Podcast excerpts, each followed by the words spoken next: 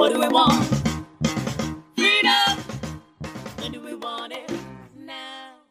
Bonjour à tous et à toutes, on est aujourd'hui réunis pour un nouvel épisode de La Popeline. On sera ensemble pour trois épisodes de la série Cuirez-vous qui aborderont des thèmes LGBT. Moi c'est Chloé, j'ai 27 ans, je suis asexuelle et pan-romantique. Moi, je m'appelle Sarah, je suis non-binaire, homosexuel et fucking queer. Moi, c'est Amélie, j'ai 24 ans et je suis bisexuelle. On a décidé de se regrouper entre nous dans un cadre safe pour discuter de tous ces sujets. Attention, ça ne veut pas dire qu'au quotidien, tous vos amis queer vous doivent un exercice de pédagogie gratuite euh, constamment. Ce dont on va parler aujourd'hui, ce sont nos propres vécus, nos propres expériences et nos propres ressentis. Ça ne veut absolument pas dire que cela s'applique à toutes les personnes asexuelles, bisexuelles ou non-binaires. Bien sûr, une liste euh, de sources bibliographiques vous sera proposée pour chaque épisode pour vous documenter et pour devenir des meilleurs alliés. What do we want? Freedom. When do we want it? Now? Épisode 3, la bisexualité. Euh, du coup, comment tu te considères, toi, vu que le thème de cet épisode c'est la bisexualité? Est-ce que tu te dis que t'es bi? Est-ce que t'es pan? Et qu'est-ce que ça veut dire ces mots-là finalement? Et donc, euh, le mot bi, en fait, c'est vraiment le plus ancien. Et comme d'habitude, euh, de base, son sens était totalement différent, dans le Mhm. sens où c'était les plantes qui étaient bisexuelles.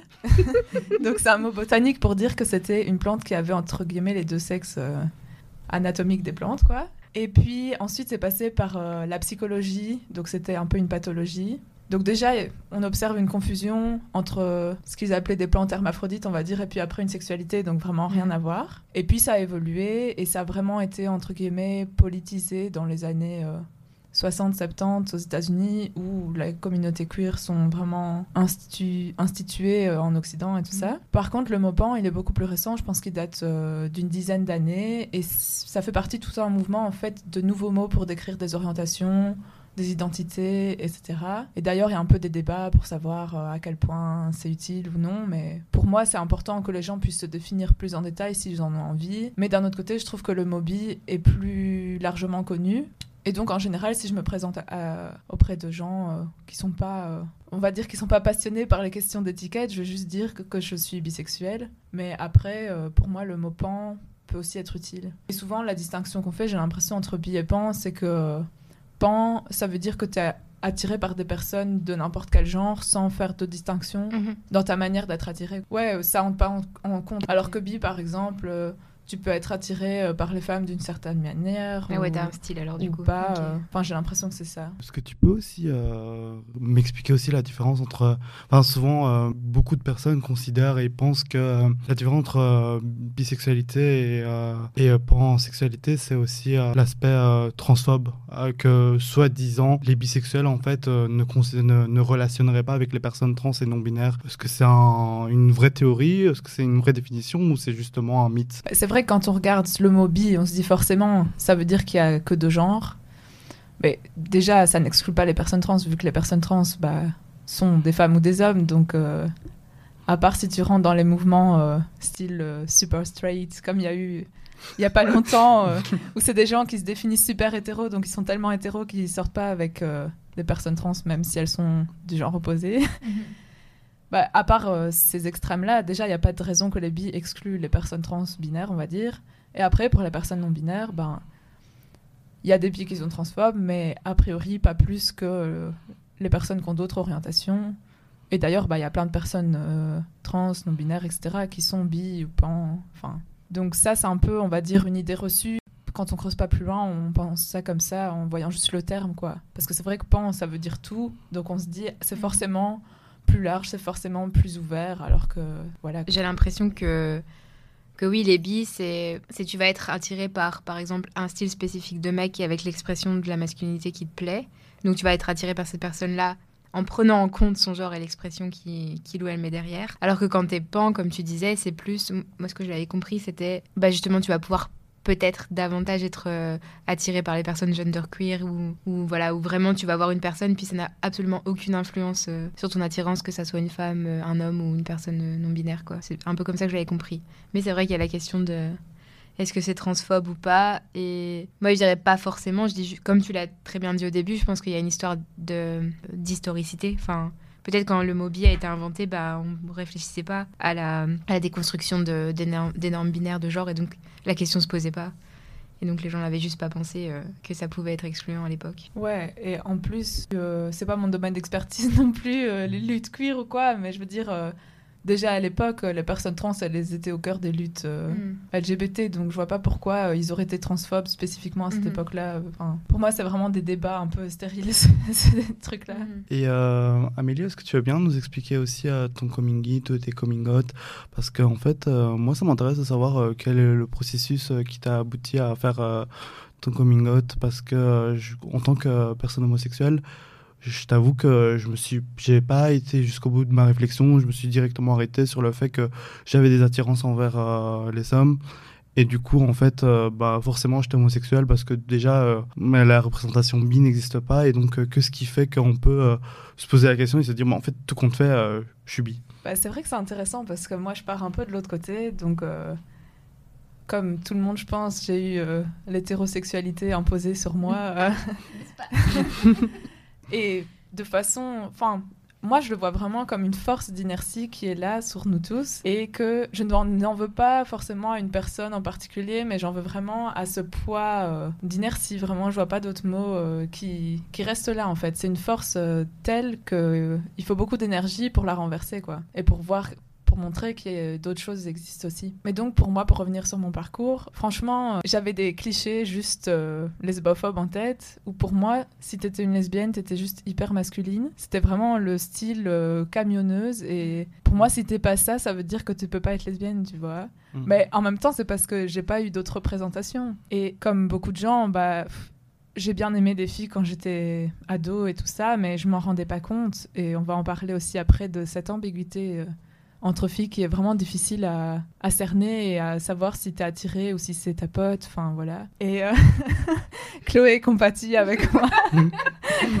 et du coup, euh, j'ai juste beaucoup relationné euh, de manière normale avec des garçons comme ce qu'on attend des filles en général quoi. Et ce qui est un peu particulier, c'est que je suis dans une relation longue avec un garçon, enfin un homme, et euh, je me suis rendu compte que j'étais bi pendant cette relation. Donc c'est un peu spécial, c'est pas genre en sortant avec une fille que je me suis dit ah ouais en fait euh, je suis bi vraiment.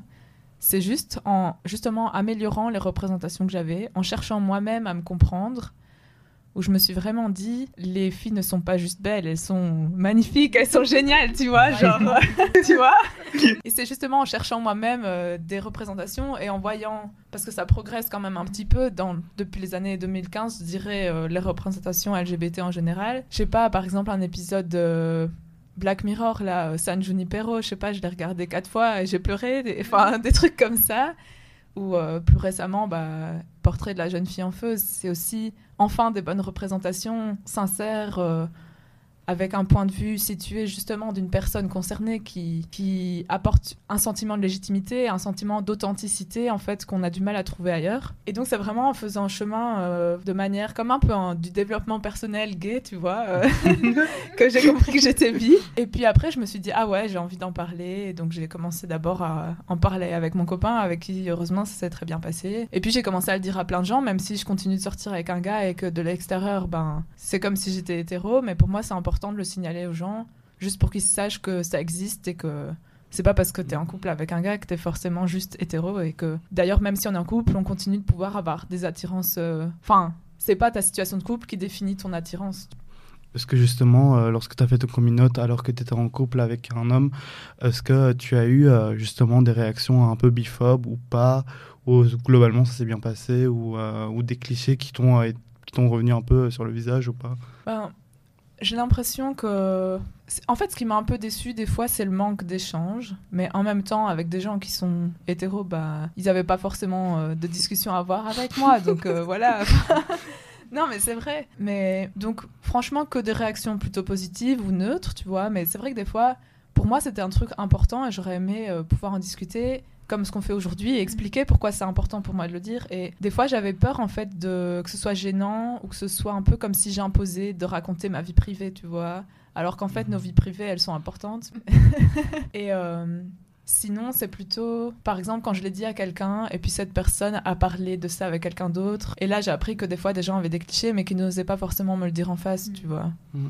Donc en face, les gens sont plutôt corrects, mais par derrière, tu sens qu'il y a encore euh, des bons vieux Mm. clichés euh, qui sont là. T'as dit plein de trucs intéressants et et je sais pas si tu veux un petit peu plus développer ce que tu disais euh, sur l'ambiguïté entre filles parce que je me reconnais très très fort et euh, c'est seulement récemment que je ré-analyse des relations euh, euh, passées avec des, des amies filles où j'étais là genre ouais en fait t'étais juste amoureuse d'elle et puis t'avais pas les clés pour le voir quoi donc Mhm. euh, donc ouais c'est super intéressant Mais moi, je me souviens que par exemple, enfin, c'est, je repense à ça parce que je devais avoir 14-15 ans et j'avais trouvé des- chez moi des poèmes euh, de Baudelaire ou je sais plus qui. Et c'était clairement, euh, bah, je sais pas, une analogie lesbienne, mais de manière poétique, euh, avec des éléments de la nature et tout. Et c'était trop beau. Et j'avais pris ça en photo dans mon téléphone, tu vois. Et j'étais en mode. euh, euh, Maintenant, je suis là, genre, comment j'ai pu être autant dans le déni être en mode Ah, c'est vraiment un très chouette poème lesbien et tout, tu vois. C'est genre. Et c'est vraiment cette force euh, où je croyais tellement que. Bah, déjà, je savais pas vraiment ce que c'était la bisexualité. Je Mhm. savais pas trop que ça existait. Je connaissais pas de personnes bi non plus. euh. Et puis, même à l'école, c'était un peu vu comme le truc que tu dis pour te rendre intéressant, mais ça existe pas. Enfin. Et même moi, je pense que je pensais ça à l'époque, quand je devais avoir 14 ans ou 15 ans. Enfin. J'en avais pas une vision très positive et très réaliste. Donc, forcément, j'ai cru que j'étais juste hétéro avec euh, un intérêt pour, euh, pour les femmes. Mais en même temps, c'est on est aussi tellement habitué à avoir une sociabilité de meilleurs amis, euh, Mhm. d'amitié hyper intense et d'affection entre femmes, entre filles, et que c'est normal. Et je trouve ça très bien d'ailleurs. ouais tout à fait. Mais je me demande souvent, enfin, en fait, je souhaiterais aux hommes qu'ils puissent être aussi affectueux entre eux, euh, sans ambiguïté.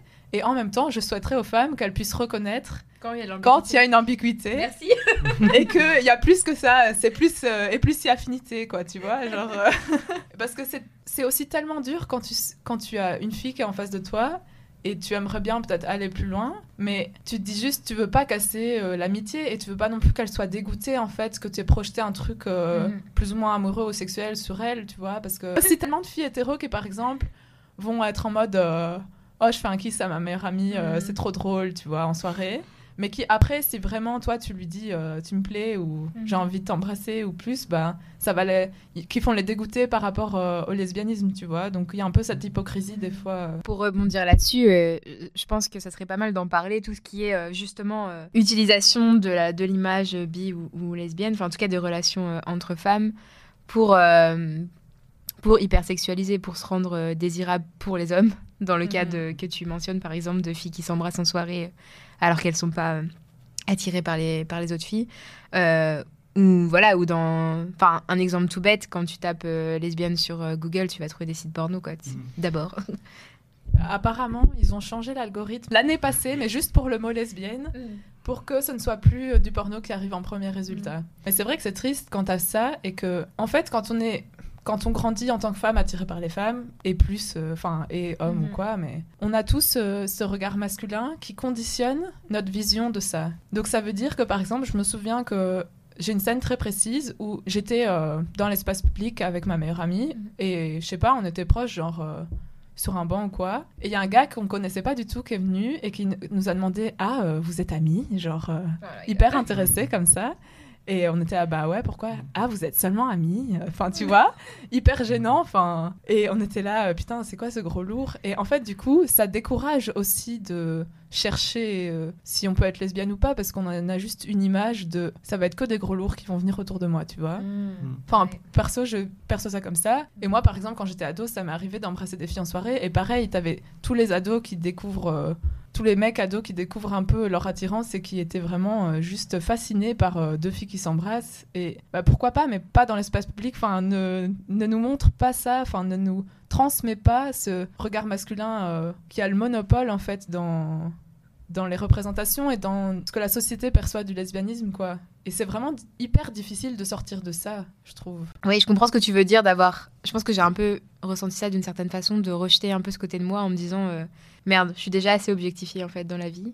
Ça, ça, ça rajoute une couche en plus parce que on voit euh, le fait des relations femmes que à travers cette, euh, cette vision-là. Et, et du coup, j'appuie ce que tu avais dit tout à l'heure, que à quel point c'est important d'avoir euh, des représentations et des productions artistiques ou médiatiques qui soient Mhm. faites par des femmes bi ou lesbiennes Et euh, parce que ça change la façon dont c'est fait, comme tu l'as dit. C'est la personne est concernée, tu le sens, tu le regardes. C'est ni vulgaire ni objectivant, c'est juste euh, authentique. Ouais, en parlant euh, justement de, c'est une très bonne transition pour la chanson I Kissed a Girl de Katy Perry. Je sais plus en quelle année c'est sorti, mais je devais avoir 12 ans ou un truc Mm. comme ça, et c'était vraiment le tube pop du moment, et tout le monde chantait ça, et évidemment plein de gens qui sifflotaient juste ça sans penser vraiment aux paroles et tout, mais j'ai juste envie de revenir là-dessus parce que c'est un texte qui dit en fait euh, j'ai embrassé une fille et j'ai aimé ça. Euh, j'ai embrassé juste pour essayer. J'espère que ça ne déçoit pas mon copain. Donc franchement déjà euh, bravo quoi. Mm. Euh, ça semblait si mal, ça semblait si bien, donc un peu ce côté ambigu. Ça ne veut pas dire que je suis amoureuse ce soir. Euh, je ne connais même pas ton nom, ça n'a pas d'importance. Tu es mon expérience. euh. Enfin voilà, euh, c'est vraiment en fait un côté déprécier la relation entre femmes et la conditionner au regard de son copain. Et c'est une expérience et c'est attirant, mais c'est juste pour le coup d'un soir. jouer, quoi. quoi. Et elle peut pas être amoureuse aussi. Donc ça met pas vraiment en danger les relations hétéro parce que de toute façon ce sera jamais une relation stable et amoureuse en fait euh, entre femmes. Et moi j'entendais ça, bah, par exemple c'était à la même époque où je me disais que les lesbiennes c'était juste des camionneuses, tu vois. Et du coup bah t'entends ça, t'entends bah les filles qui s'embrassent ça peut pas être sérieux, tu vois. Donc après bah quand t'embrasses des filles tu te dis de toute façon ça peut pas être sérieux, enfin tu vois. Donc euh, Ou si c'est sérieux, c'est parce que t'es une lesbienne camionneuse, donc t'es pas vraiment une femme. C'est un peu ça le double, double tranchant, j'ai l'impression. Ouais, t'es dans des compromis pas possibles, euh, autant esthétiques que Mm. d'identité. Enfin, Et du coup, Amélie, euh, est-ce que toi, t'as dû faire face, par exemple, à... Ah oui, t'es bi, c'est juste parce que t'es insatiable, tu sais pas te contenter d'une seule personne et tu vas forcément tromper euh, ton mec, quoi. ben là, c'était pas vraiment. euh, Enfin, j'ai eu de la chance un peu par rapport à ça, mais j'ai eu euh, un peu comme ce que je vous disais tantôt, les clichés, mais qu'on me dit pas directement. Mm. Mais tu vois, c'est un peu sous-jacent. Tu sens que c'est là quelque part dans la mentalité des gens. C'est euh, une de mes amies qui m'a dit qu'elle. euh, Enfin, elle savait pas que j'étais bi. Elle m'a dit qu'elle avait rêvé qu'elle était bi et que elle le disait à son copain et que c'était trop foufou, un peu genre. Que forcément enfin que pour elle c'était un rêve un peu euh, spécial quoi et que ça allait forcément changer des trucs à leur relation alors qu'en fait bah ça remet en cause des choses mais ça remet pas en question ta relation si t'es bien dedans euh, voilà il y a quand même pas mal de gens qui vont penser que tu vas d'office tromper que tu peux pas te contenter de sortir avec une personne d'un genre vu que t'es attiré par d'autres genres et tout. Et c'est assez dommage mais en même temps ça me fait penser à autre chose qu'on appelle je crois un peu euh, le fait d'être respectable tu vois que quelque part, pour être légitime dans ton orientation et tout, tu dois un peu être correct d'un point de vue moral. Donc, que par exemple, les bi vont être acceptés, mais à condition aussi qu'ils soient euh, hyper dans une relation stable et qu'ils soient toujours fiables et tout. Et du coup, des fois, c'est au prix de déprécier les gens qui ont d'autres types de relations. Enfin, genre, euh, ouais, je veux bien dire que oui, moi, je suis dans une relation stable et que je trompe pas mon copain et tout, mais je vais pas non plus aller euh, jeter sous le bus. euh, les gens qui sont en relation libre ou euh, polyamour ou je sais pas quoi parce que je vais pas les sacrifier juste pour euh, me pour être reconnu par des gens euh, Mhm. qui nous respectent même pas vraiment tu vois donc Mhm. euh, j'ai l'impression que dans plein de de différentes orientations, identités et tout ça, tu dois toujours en fait ne pas être trop extrême, tu vois, tu dois toujours euh, rester euh, dans certaines cases quand même, tu vois. Donc ouais, en gros, tu, toi, t'es plutôt dans le c'est un stéréotype dommageable, mais en même temps, pour le casser complètement, il faudrait sacrifier des gens qui correspondent. euh, C'est pas qui correspondent au cliché, mais disons qu'ils n'ont pas de raison de se sentir mal de d'avoir des relations avec d'autres gens puisqu'ils sont par définition polyamoureux Ouais, c'est ça. Ouais. Bah, c'est un peu comme ce que je te disais, le cliché de la lesbienne masculine. Oui, Mm. évidemment qu'il faut euh, défendre le fait que tu peux être lesbienne en étant hyper féminine Ouais. ou quoi. Que tu peux être un homme gay hyper masculin et pas forcément efféminé, enfin ce genre de choses. Mais en même temps, bah, c'est pas du tout un prétexte pour critiquer les gens qui correspondent aux clichés. Exact. Ils ont tout à fait le droit euh, d'être là et euh, ils y peuvent rien, tu vois. Enfin, ils font ce qu'ils veulent. Mais euh, c'est vrai que systématiquement, j'ai l'impression que dans toute la communauté queer, il y a quelque chose qui revient tout le temps. C'est à chaque fois la lecture à travers le prisme du patri- patriarcat qui fait que à chaque fois que tu es queer, que tu es étrange, que tu es différent, on doit essayer de le comprendre à travers une logique bien spécifique qui est celle du patriarcat. Donc, ok, on peut admettre que tu sois homosexuel, on peut admettre que tu puisses relationner avec plusieurs personnes de genres différents, mais au final, tu dois quand même rentrer dans des cases qui est une relation stable. Ça, ça revient souvent, j'ai l'impression, et c'est de la même manière aussi, à partir du moment où euh, tu rentres dans cette logique de relation stable, tu commences à avoir un certain privilège et tu- on commence aussi à te faire du coup euh, à, faire des procès d'intention aux autres. Et, euh, mais du coup, je voulais aussi revenir sur une autre question, c'est bah, le procès qu'on fait souvent aussi euh, aux personnes euh, bi qui est de euh, non, mais euh, vous, les personnes bi, euh, vous subissez pas vraiment l'homophobie. Au final, euh, vous avez le choix de ne pas euh, subir l'homophobie. T'as envie de réagir comment à ces personnes? Ben, franchement, c'est une bonne question. Et quand on voit des lieux comme Twitter, par exemple, c'est vrai qu'il y a des clashs assez violents des fois.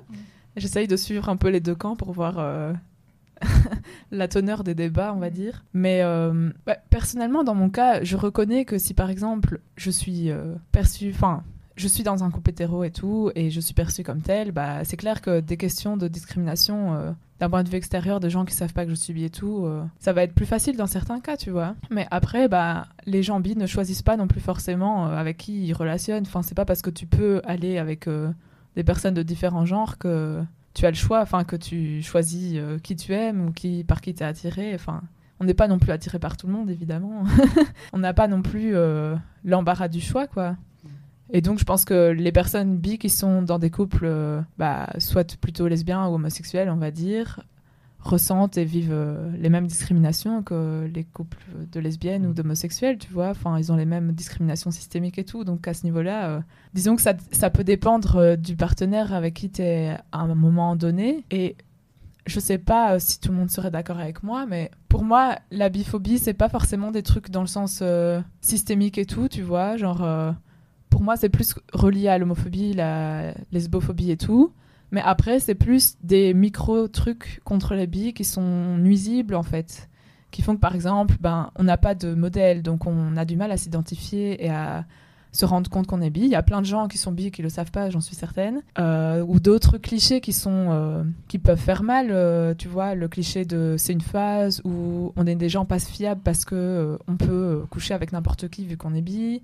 On va tromper. Il y a aussi le truc qui a été très euh, grave, euh, comme j'en parlais tantôt, quand il y avait vraiment l'épidémie de sida dans les années 80 et tout ça surtout dans les milieux anglophones, si j'ai bien compris, où il y avait un peu une chasse à l'homme bi euh, parce que c'était les gens infectés qui allaient transmettre du public gay vers le public hétéro la maladie et tout ça, avec vraiment des articles de magazines pour que les femmes hétéros puissent deviner si leur mec couchait aussi avec des hommes pour savoir si elles allaient leur transmettre euh, la maladie, enfin le virus. Donc il y a quand même eu des trucs spécifiques aux personnes bi, mais pour moi dans ma vie personnelle, je dirais que je vis pas euh, une discrimination basée sur ça, vu que là actuellement je suis dans un couple euh, avec un homme, on est perçu comme hétéro, donc euh, j'ai pas euh, de discrimination là-dessus, mais ouais, c'est vraiment plus des, je sais pas, des micro-agressions, des micro, je sais pas comment dire, euh, qui des fois pourrissent la vie, quoi. Moi, je voulais revenir aussi sur la question de phase, parce qu'en fait, euh, il y a toujours ce cliché qui revient souvent. Et en fait, j'ai envie de dire, bah, quand bien même c'est une phase, pourquoi ce serait pas légitime non plus? Parce que euh, c'est tout, tout le processus de pouvoir se questionner aussi dans une. De pouvoir euh, retrouver son identité, pouvoir aussi avoir une identité qui fluctue dans le temps. Moi, par exemple, je vis mon identité de genre comme étant un, spectre entre euh, le, masculin et le féminin, et je me considère comme non-binaire.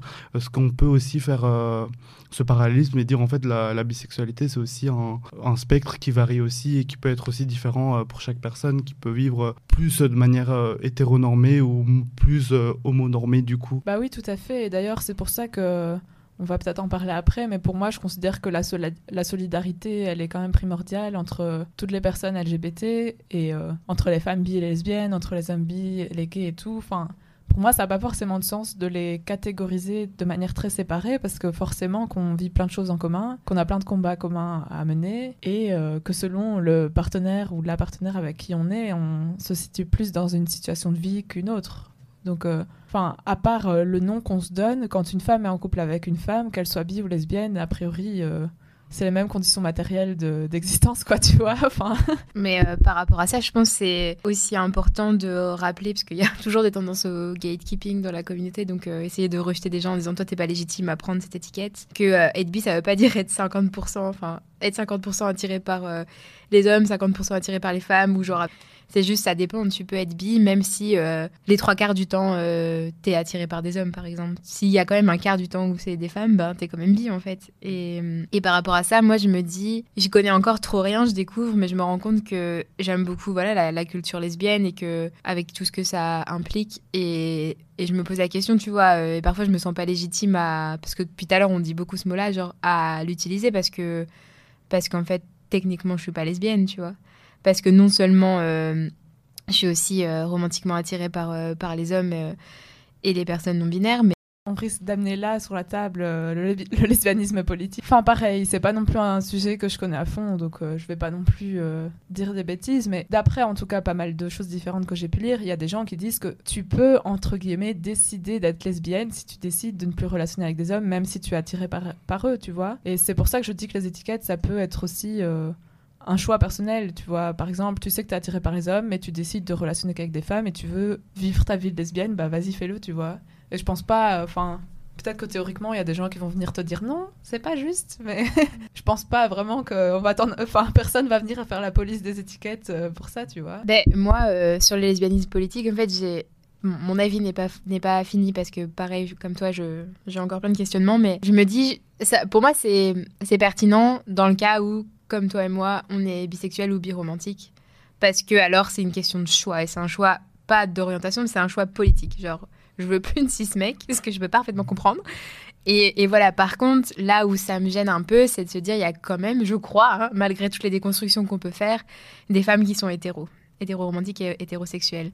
Et du coup, je trouve ça quelque part injuste de pouvoir se dire, euh, en fait, si tu voulais, tu pourrais être lesbienne. Non, enfin, il y a quand même un truc.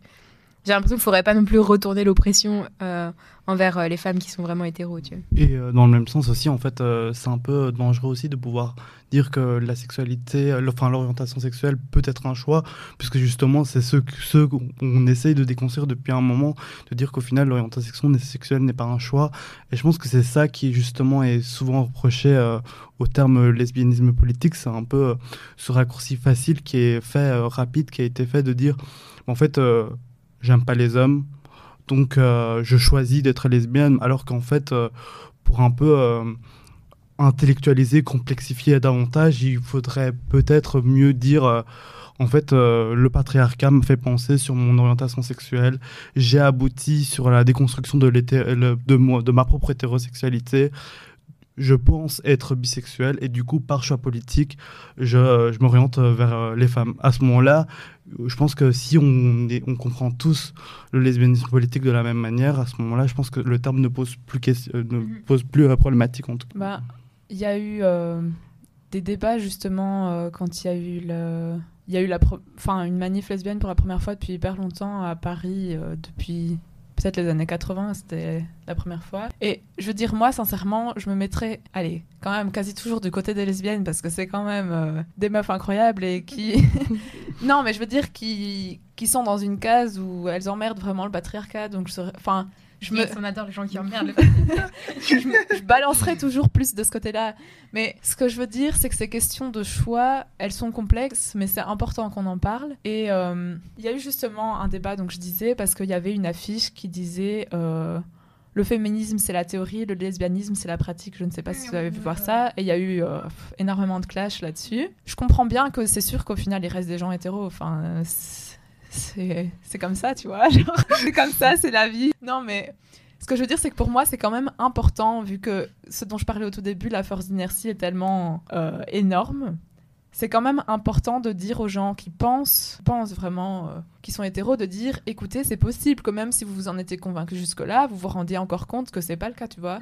Et c'est possible que, regardez, on vous donne cette image, est-ce que vous vous reconnaissez pas un peu dedans finalement? Et si ça, si ça vous plaît de vivre cette vie-là, vous avez le droit de la vivre et euh, lancez-vous, n'ayez pas peur et rejoignez-nous, tu vois. Pour moi, ce côté-là, il est vraiment positif parce que c'est vrai qu'il y a plein de personnes qui n'auraient pas forcément pensé, pas forcément été mis en contact avec euh, la possibilité de, de se révéler lesbienne. Et pour moi, ça, c'est le côté positif. Maintenant, le pendant négatif, c'est de vraiment, euh, dans des côtés extrêmes qui arrivent parfois, d'être dans du côté. euh, ah bah si tu continues d'être attiré par les hommes, tu peux pas être une bonne vraie féministe, tu vois. Mais je pense que c'est pas non plus la majorité, mais c'est vrai qu'il y a un petit pan de du lesbianisme politique qui penche vers ça et qui dit du coup que les bisexuels qui continuent euh, en fait, on est un peu les ennemis euh, de certains extrêmes, comme je disais, euh, du lesbianisme en mode euh, c'est un peu comme les végétariens qui pourraient devenir véganes mais qui continuent à bouffer du fromage, tu vois. Genre pourquoi ils peuvent pas aller jusqu'au bout de la démarche?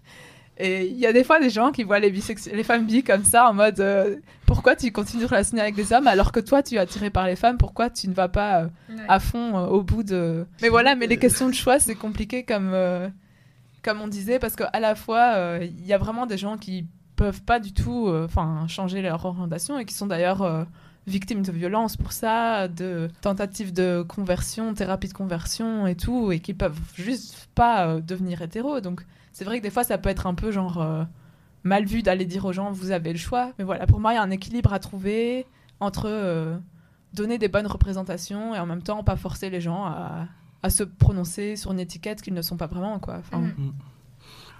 Est-ce que justement cet équilibre, c'est pas aussi la question de dire, euh, au final, c'est pas tant les personnes avec qui on relationne qui déterminent notre orientation sexuelle? Par exemple, on peut très bien être hétéro, un homme hétéro, et avoir relationné une fois dans notre vie euh, avec un homme, et pour finir, euh, se dire, mais en fait, euh, j'ai relationné avec un homme, mais je reste tout, tout autant hétéro. Et à l'inverse, euh, personnellement, moi, ça m'est déjà arrivé de relationner avec une fille, mais j'en suis pas en moins gay euh, pour autant. C'est juste que c'était une expérience qui euh, valait ce qu'il valait, mais qui fait qu'au final, euh, après réflexion, euh, j'ai quand même abouti euh, et je suis à, à, mon, à, mon, à ma réflexion de base qui était de dire, mais en fait, je suis homosexuel. Quoi. Donc, euh, je pense qu'il y a une distinction qui doit être faite et qui doit être aussi euh, plus fluide. Ouais, c'est clair, mais tu sais, on parlait tantôt du côté phase. Je me dis qu'en fait, je verrais bien une, euh, une dystopie, tu vois, euh, un truc écrit dans le futur où tout le monde devrait passer par une phase bisexuelle. Genre, genre tu sais, tu serais obligé de commencer par là et puis tu aurais le droit de choisir, quoi, si t'as envie. Mais... Faut faire un choix éclairé. non, mais c'est vrai, on- en fait, on devrait tous avoir euh, dans nos mentalités la possibilité de se voir euh, dans différents types de relations et tout, et puis après se dire, euh, bah, je préfère ça ou pas, enfin, sans forcer rien à personne, mais je sais pas, genre. De la même manière qu'il faudrait pas qu'il y ait de la binarité imposée à la naissance. Ouais, ouais, c'est clair. Il y a- il y, a des gens qui disent en fait on devrait élever le, les, les nouveau-nés, les, les, les enfants jeunes euh, sans leur assigner de genre et puis pendant quelques années au moins, tu vois. C'est intéressant. Mais euh, moi, ça me fait penser un peu se dire. euh, on parlait tout à l'heure de d'hétérosexualité. euh, comment on dit ça en français? Obligatoire. obligatoire, voilà, merci. Euh, et je me dis, c'est ça, si on, dès le plus jeune âge, euh, on arrêtait aussi de, quand on voit euh, un, petit, euh, un petit garçon, une petite fille euh, être copains, on dit, oh, ils sont amoureux. On fait pas ça quand c'est deux petites filles ou deux petits garçons. Donc, genre, Mhm. dès le plus jeune âge, on, ouais, on te colle l'hétérosexualité, puis t'as juste, ça te, ça te colonise le cerveau, puis t'as pas, pas d'autres, euh, d'autres images comme ça qui peuvent, euh, qui peuvent te venir. Alors qu'effectivement, si, par exemple, dans les écoles ou même les parents avaient pas de problème à envisager que leurs enfants puissent être autre chose, euh, ça aiderait. Et, euh, et comme tu le dis, en fait, tu peux très bien à l'adolescence euh, euh, batifoler avec une personne du même genre que toi et puis te dire, ouais, non, en fait, je suis hétéro, quoi.